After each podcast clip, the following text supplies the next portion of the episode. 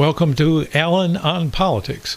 I'm Alan, and I sincerely thank you for taking a moment to listen to this show, and I hope I'll be able to keep your attention to the end of it. What I'd like to do on this show is initiate a discussion about politics from the perspective of someone here in the United States. And when I say a discussion, I, I really mean that. I would like to hear what you have to say, and I'll talk a little bit at the end of the show about how you can respond things that you um, object to, things you agree with, things you'd like me to cover in more depth, anything you'd like to suggest or talk about in response to what I've said, and then I can pick up from there and respond back to you in the next show or somewhere down the line. I also intend to do some interviews and other types of shows. But today, what I'm going to do is focus primarily on some big picture ideas about politics, um, presenting to you my take on it, so you have something to, to respond to. Uh, so I'll be looking at the big picture of how politics works in the United States, uh, what my own political philosophy is, some takes on democracy, socialism, and then some ideas about how we can move forward toward a better society and a better world.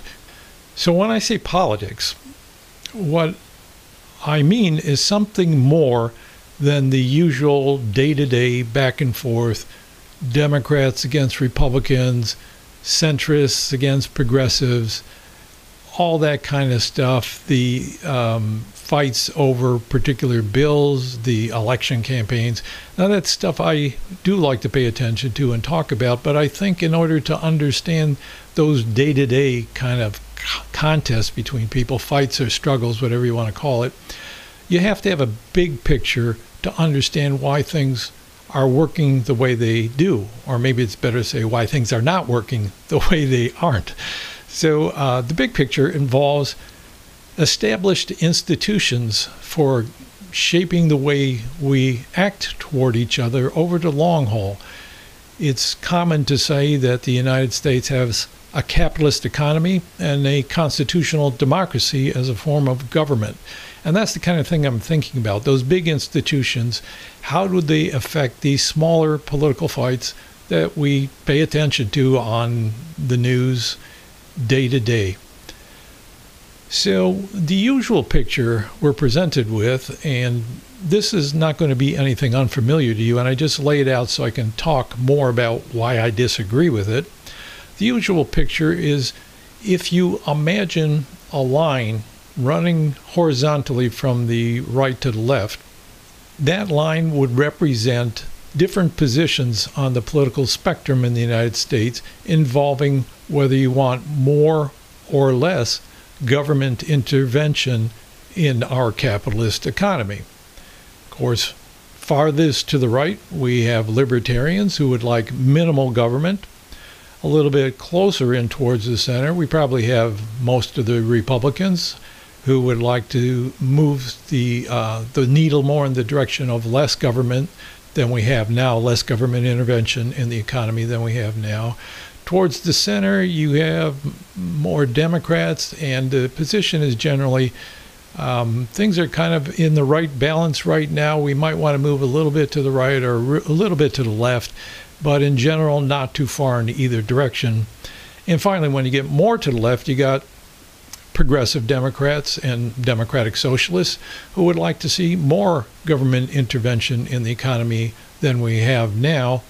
Uh, and by government intervention in the economy, I mean things particularly like regulation of business institutions and business practices, um, taxes on the wealthy, and programs to help those who are not so wealthy.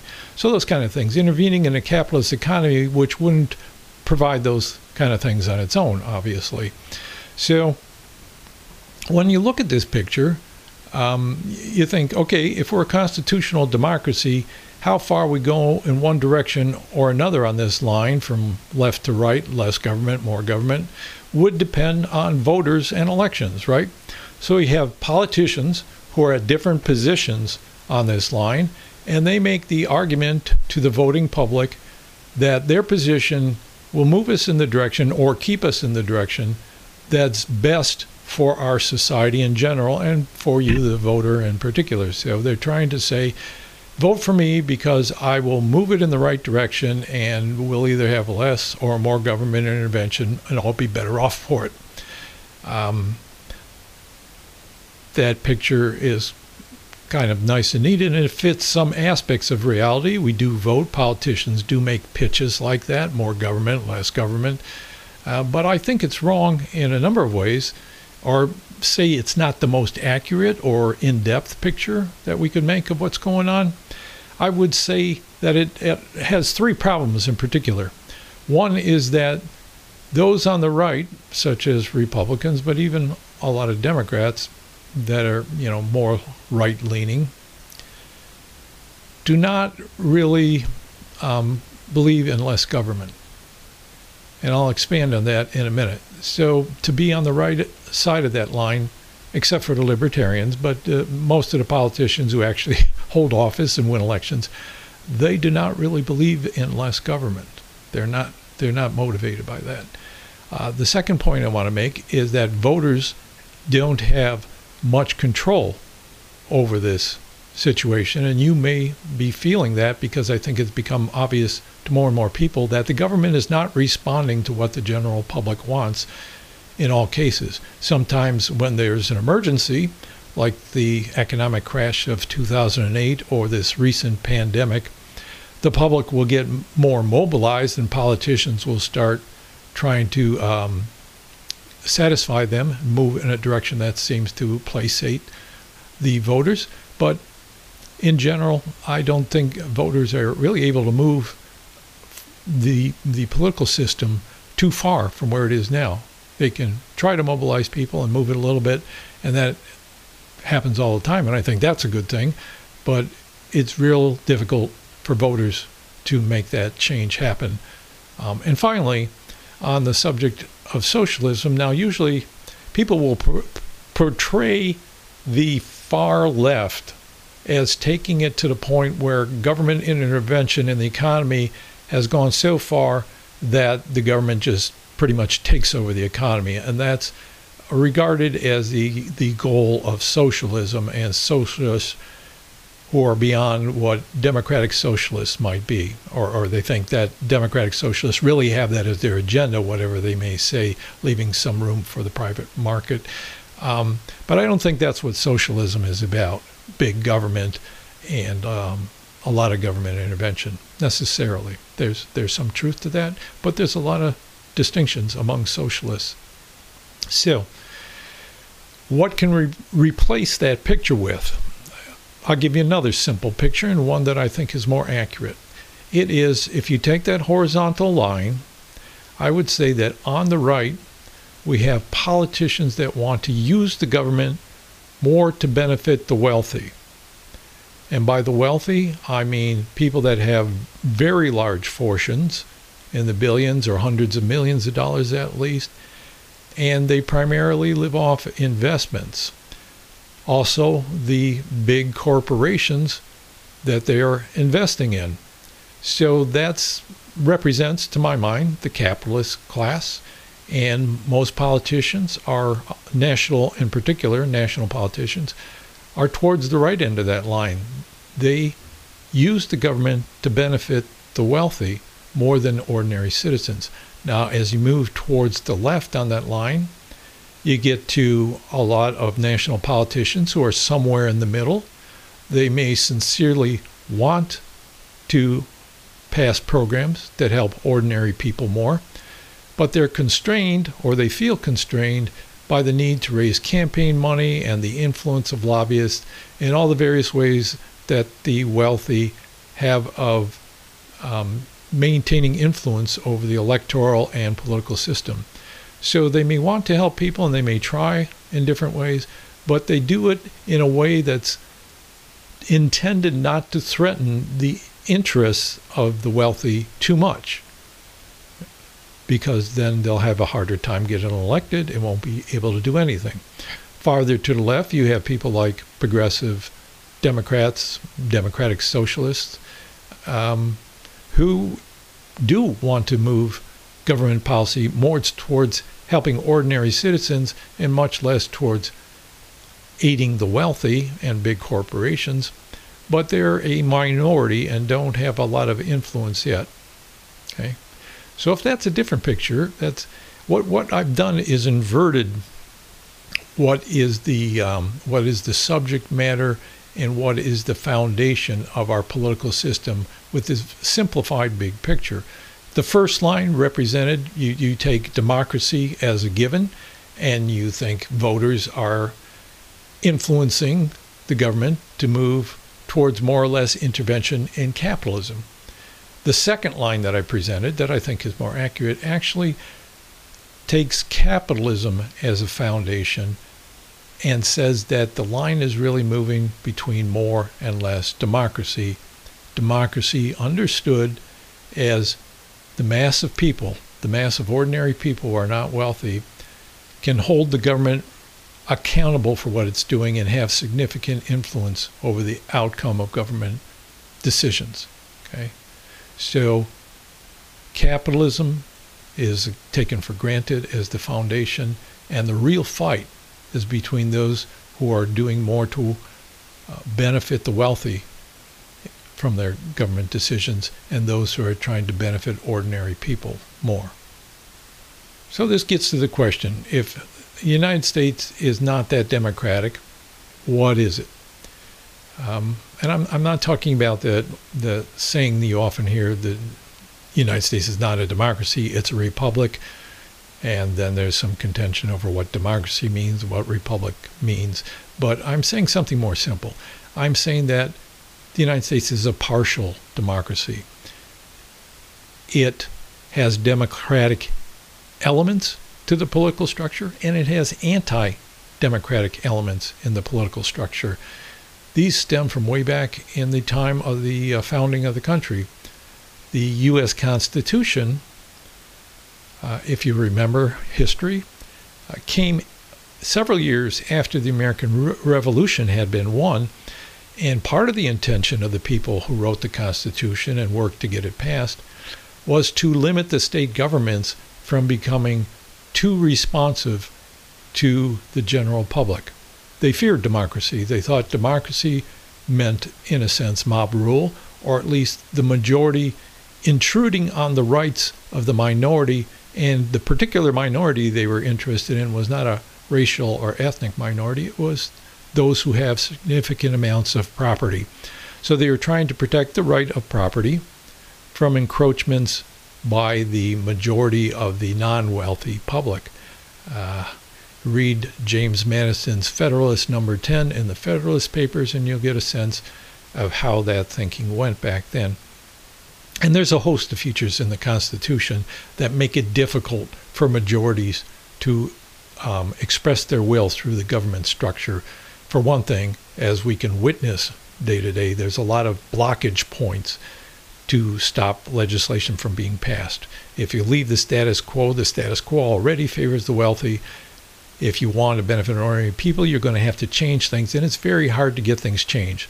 If you get it through the House of Representatives, it can be blocked in the Senate. If you get it through the Senate, it could be vetoed by the President of the United States. So it's just a structure that's meant to impede uh, ease of changing the direction of government.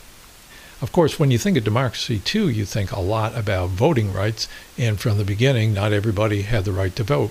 Not only were women excluded, and of course, slaves and black people in general, but a lot of states with their um, eligibility laws excluded people without much wealth. There were uh, standards where you had to have a certain amount of property or pay a certain level of taxes before you actually had the right to vote. So over time, we've seen things adjust. Uh, some movements to expand democracy, which have been fruitful, expanding the vote to more people, trying to make voting easier. And there have been movements against democracy where we, uh, where people have impeded the right to vote and tried to make it harder. And I'm not just talking about the current struggle between Democrats and Republicans, Republicans over this. I'm also um, not depicting the Democrats necessarily as the good guys. I think the biggest obstacle today is in our electoral laws that maintain a two party system. As long as you have just two parties, it's going to be hard to get things done. So, We have a partial democracy, and the big obstacle is the two party system. But before I get into the two party system, let me take a, a step back a moment and talk about socialism. So I said that socialism is not necessarily about big government and more government intervention in the economy. And I want to present to you two things that would refute that. I don't think it can be totally refuted because obviously, as we look in history, we see a lot of big government intervention in the name of socialism. But let's step way back towards the beginnings. You may be familiar with the phrase from Karl Marx and Frederick Engels the withering away of the state. So they looked toward a world in which the state no longer became necessary, and that's because they regarded the state as primarily having the function of maintaining class rule. As I said a minute ago, the wealthy have a lot more influence over government decisions. That's class rule. They saw a day in the future that they were working towards when there would actually be less government. Government would not be so necessary. Didn't quite turn out that way, but uh, that that was part of the impetus. Now, most uh, most of us are familiar with the socialist societies, really communist, based on the model of the Soviet Union. Uh, I'm not going to get too deeply in this into this, but say uh, it, it, wasn't intended to be that way, and socialists have had to do a lot of hard thinking about how it came to pass that you had a party dictatorship in a from a group that aspired towards socialism, um, and and that's that's something I think about and have thought about and want to talk more about. And the other familiar one is democratic socialists in various European countries have moved in the direction of more government intervention in the economy, but they were also looking toward the day when it could make the leap from a capitalist economy that was regulated for the benefit of the people and where there were a lot of social welfare programs, making the leap from that into a truly socialist society. They just could never figure out a way to make that leap and didn't have a clear picture of what was on the other side. So, yeah, there's a lot of reason to think of socialism as representing a move towards big government, but that wasn't the ultimate goal for for any of the socialists in the early stages of socialism. And also, I want to present a second um, reason to doubt the statement about big government and socialism. And that's there has always been a contingent, a a thread in the socialist current. That doesn't sound right. A wave in the socialist currents of anarchist socialism, also called libertarian socialism. And as you may be aware, anarchism is about abolishing government, and libertarianism is about minimal government, or really minimal coercion by the government, reducing it to the size that it's not coercing so much, and promoting individual freedom that way. If there are socialists who want no government or very minimal government, then they're obviously not aiming at a big government, just like Karl Marx, when he says withering away the state is not aiming at a big, ponderous, um, oppressive state. So there is a big part of socialism that looked toward a future where the role of the state would be minimized and personal freedom would be maximized. My own position is in the camp of libertarian socialism, which sounds like a contradiction to most people because they think libertarians want minimal government and socialists want maximal government. But I think it's more accurate to think of libertarians as wanting minimal coercion, so they want to reduce the coercive elements of the government. In the United States, libertarians are often pro capitalists and pro individual freedom, but socialist libertarians or libertarian socialists in Europe and some here in the United States, it's been growing more recently, look at it as minimizing those aspects of the government that are coercive, but making use of elements of government that are intended to give people more control over their own lives. And you can think of this in a very simple sense. One example would be a community that comes together to form a new government, say a county government or a city government. As the population grows, they see a need for something like putting in a sewage system. So they create a government to put a tax on them all, and then they put in place a sewage system. So there's aspects in which the government is doing more to respond to the needs of people in a collective way. And coercion is not as big a part of it. If people feel like the government is benefiting them, they're more willing to pay taxes. So it becomes, it moves towards more voluntary and less coercive. Also, so, libertarian socialists, uh, as opposed to libertarians in the United States in general, have more faith in collective efforts than in individual efforts. They don't focus so much on individual freedom. That's not true of all libertarian socialists, but the more socialist of the libertarian socialists, in my opinion, see uh, collective action as important. Mutual aid, voluntary associations, and most importantly, at the workplace, workplace democracy. That's the way to give people more control over their life is in realms where we have to cooperate and work together, giving us all a say in how that work is performed. So that's libertarian socialism. That's where I'm coming from.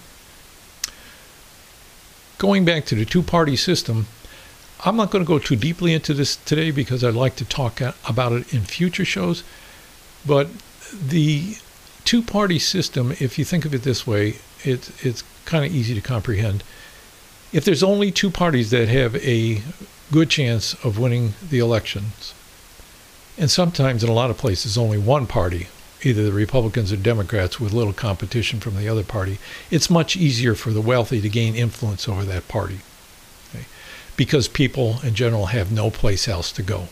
They can try to go to alternative parties, but the way the voting system is set up makes it very difficult for those parties to grow, and people get discouraged and revert back to the two parties often. So I'll say more about that in the future, but I do think the two party system is the greatest obstacle. So, where can we go from here if this is where we find ourselves? I think a program to address those things would have to include five elements, some more short term, some long term, but none of them easy to do. I do think uh, it's worth working towards these things and hoping that we're prepared for another crisis, like an economic crash or an environmental catastrophe, to push this program forward. You've got to have a vision to take advantage of those kind of situations because, for sure, the people on the other side have ideas that they want to implement that are not necessarily to our benefit.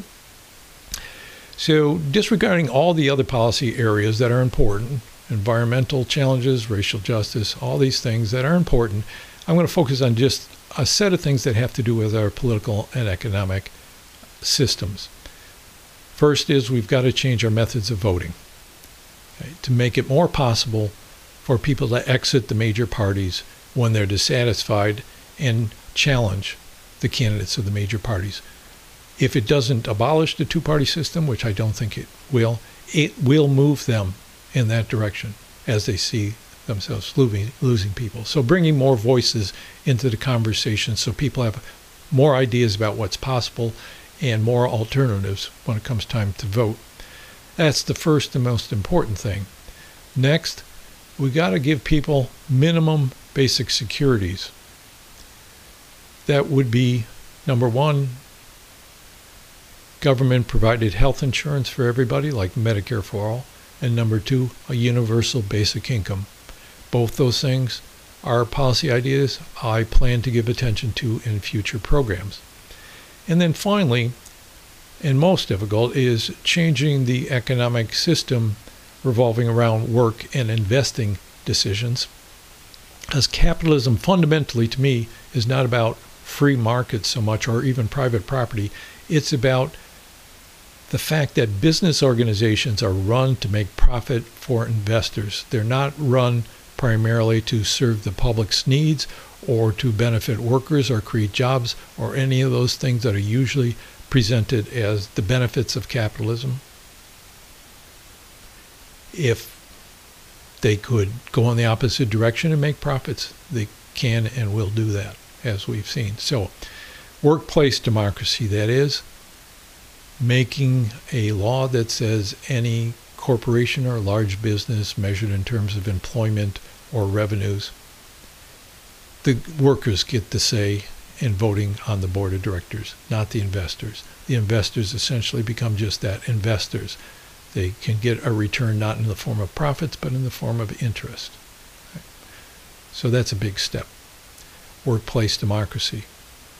And another one is public banking. We need a system of public banking to take um, investments and especially public sector investments and deposits out of the private banking system and into a, a public banking system that is aimed at serving the needs of the public.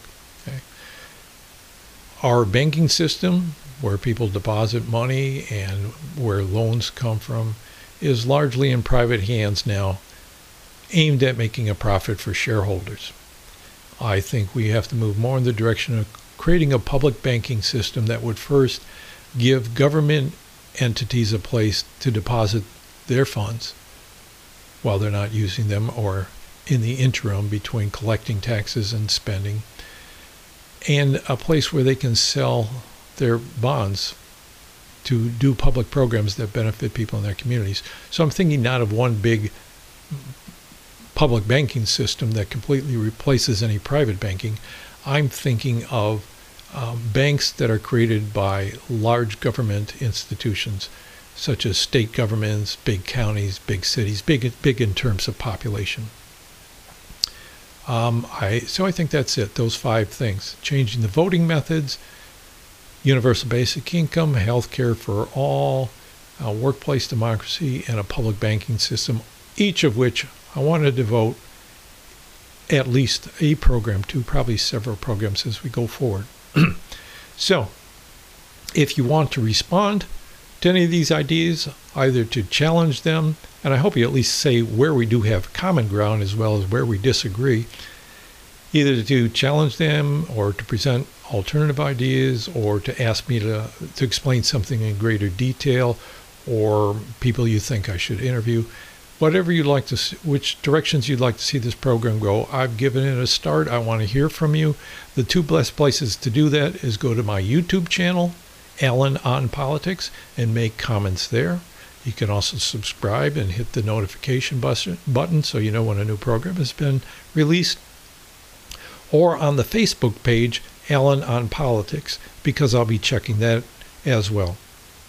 So I hope you got something out of this show. I hope you have something to say to me in response, and I look forward to uh, hearing what that might be. So, bye.